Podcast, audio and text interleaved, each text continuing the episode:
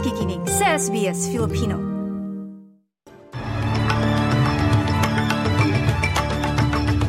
Sa ulo ng mga balita ngayong biyernes, ika-anim ng Enero taong 2023.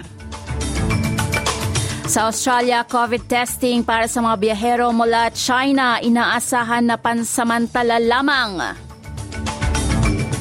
Ilang libong katao dumalo sa libing ni Pope Benedict XVI. At populasyon ng Australia inaasahang bababa sa loob ng isang dekada. Yan ang ulo ng mga balita sa oras na ito.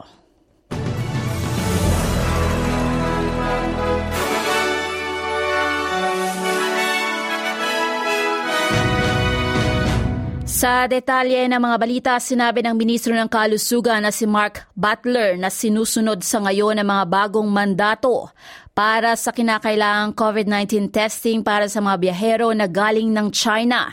At umaasa ang ministro na pansamantala lamang ang ipinapatupad na pagsusuri.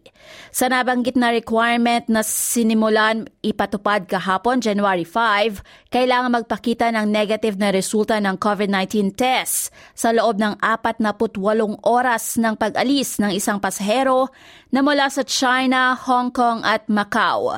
Pinasalamatan ni Ministro Butler ang mga biyahero sa kanilang pagsunod at sinabing ito ay isang counting requirement na kinakailangang ipatupad ng maraming mga bansa. Gusto din ng ministro na higit na impormasyon pa ang ibahagi ng China sa iba pang bahagi ng mundo tungkol sa lagay ng COVID-19 sa bansa. This is what governments, including Australia, are calling for. This is why we've put in place uh, these modest measures, sensible measures out of, out of an abundance and caution. And this is why you've seen very strong language from the World Health Organization, not just once, but on two occasions now over the last five days. Sa panayam ng SBS News, na iintindihan naman ng pasahero na ito mula Hong Kong na kinakailangan ng hakbang na ipinapatupad, bagaman nahirapan siya sa pag-organize ng test sa huling minuto. Actually stressful because we just knew one day before we flew. So we had to organize on the last day to get uh, to get the appointment to do the test. Um, but then afterwards it was fine. Um, but still, it would have been easier without. Denepensahan naman ng China ang sarili laban sa mga pagbatiko sa paghawak nito sa patuloy na krisis sa COVID-19 sa bansa. Nangyari ito matapos na akusahan ng World Health Organization ng pamalang China ng hindi sapat na pag-uulat ng bilang ng mga namamatay mula sa virus at mga na-o-ospital. Sinabi ng tagapagsalita ng Foreign Ministry ng China na si Mao Ning sa mga mamahayag sa Beijing na naging transparent at mabilis na ibinahagi ng China sa WHO ang mga datos ukol sa COVID at umaasa ito ng Health Agency ng UN ay magtataguyod ng isang scientific objective at impartial na posisyon.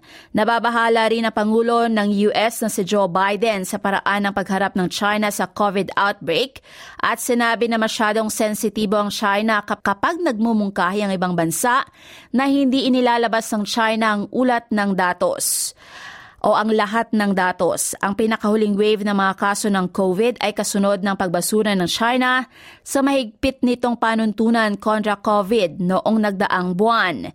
Itinigil ang isang patakaran na nagprotekta sa 1.4 na bilyong populasyon nito mula sa virus sa loob ng tatlong taon. Sa ibang balita, dumagsang ilang libong tao sa St. Peter's Square kahapon para makiramay at dumalo sa libing ni Pope Emeritus Benedict XVI. Tinatansya na pulisya na higit sa 100,000 ang dumalo sa funeral service sa Vatican City at pinangunahan nito ni Pope Francis. Sinubukang igalang ng Vatican ang huling kahilingan ng yumaong Papa sa isang simple, tahimik at mataimtim na seremonya. Kasama sa mga dumalo sa seremonya ang mga clergy mula sa iba't ibang panig ng mundo, ilang pinuno ng mga bansa at ilang libong mananampalataya.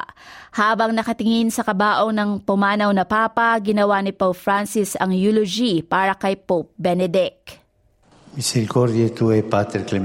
Gracious Father, we commend to your mercy Pope Emeritus Benedict, whom you made successor of Peter and shepherd of the Church, a fearless preacher of your word and a faithful minister of the divine mysteries. Sa balita naman sa Pilipinas, inaasahan ni Pangulong Ferdinand Bongbong Marcos Jr. na gagaan ang tensyon sa West Philippine Sea at maging mga insidente ng harassment matapos ng pakipagpulong sa Pangulo ng leader o sa Pangulo at leader ng China na si Xi Jinping. Sa ulat ng GMA News, bumisita si Pangulong Marcos sa China para sa ilang kasunduan. Pati na rin ang humigit kumulang na 22 billion dollars na halaga ng pangako ng pamumuhunan. Sinabi ni Marcos sa kanyang pakipagpulong sa Pangulo ng China, iminungkahin niya ang pagpapalakas sa isang bilateral team na tatalakay sa mga issue sa rehiyon na mayaman sa iba't ibang resources. Anya ang punto ng pagkakaroon ng isang bilateral team ay para pag-usapan ng mga issue pero sinabi ni Marcos na gusto niyang dagdagan pa ang antas ng talakayan at paabutin ito sa isang ministerial level na may direktang access sa parehong pangulo ng dalawang bansa. Hangad niya na mabawasan ang lahat ng insidente ng harassment o intimidasyon. Noong Miyerkules na una nang sinabi ni Marcos na nagkumit ang Chinese president na maghanap ng kompromiso at solusyon para sa mga Pilipino Pilipinong mangingisda para maipagpatuloy ang pangingisda sa West Philippine Sea.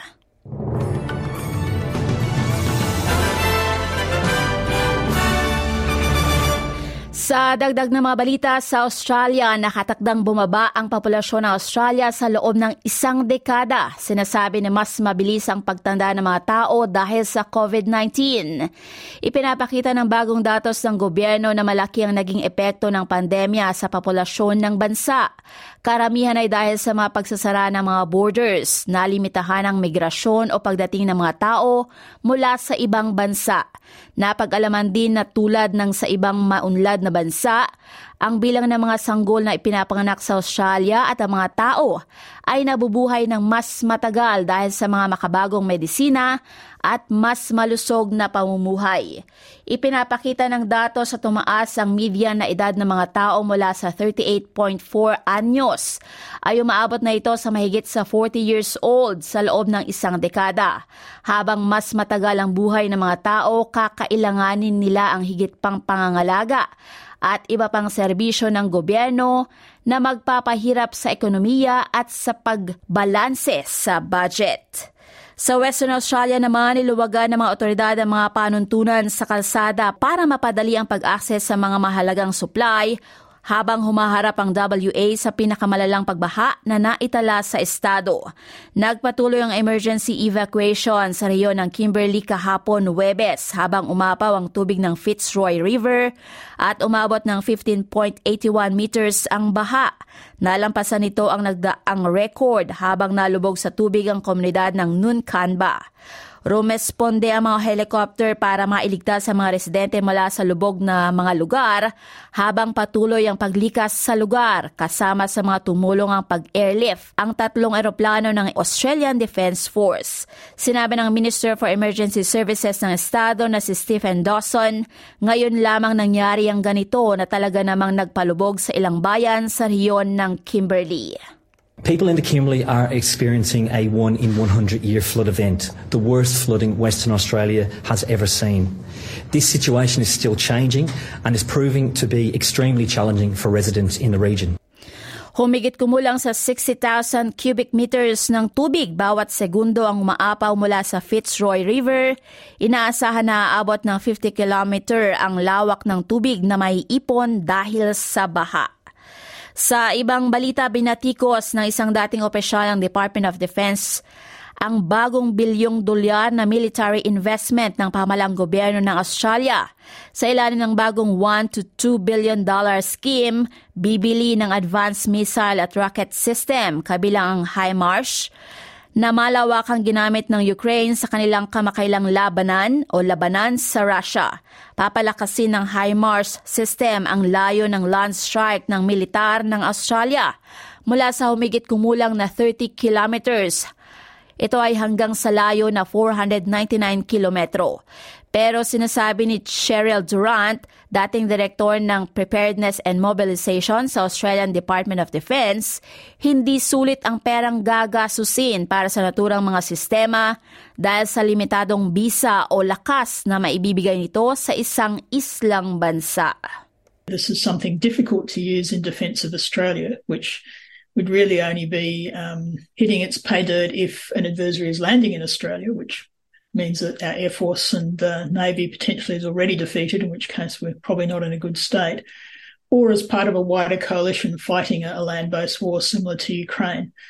And hopefully, if we, we actually really want to spend money avoiding that happening in the first place. Ang bagong rocket arsenal ay magiging handa sa taong 2027 habang ang panukalang naval missile upgrades ay sisimulan naman sa susunod na taon.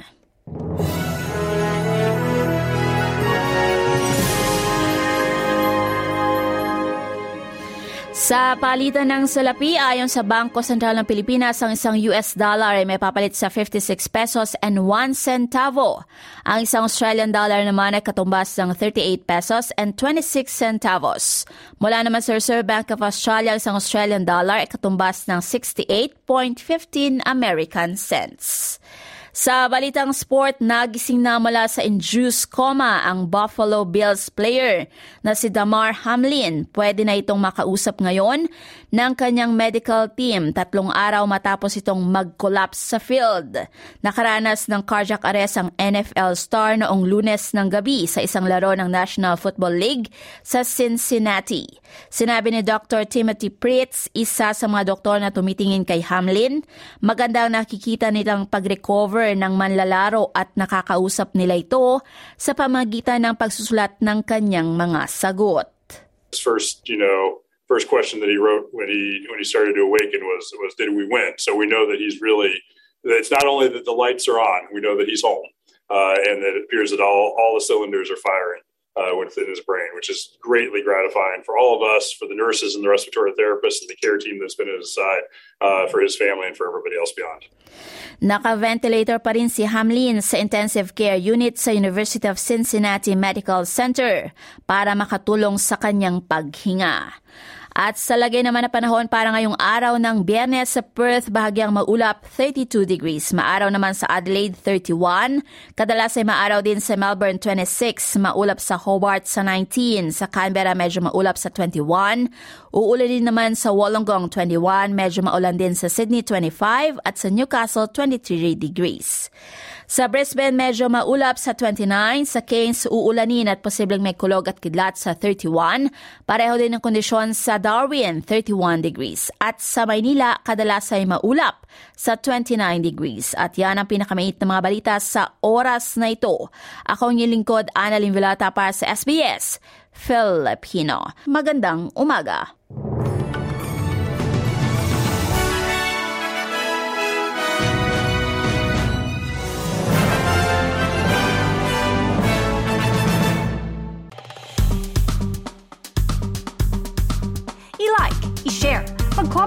Sundan ang SBS Filipino sa Facebook.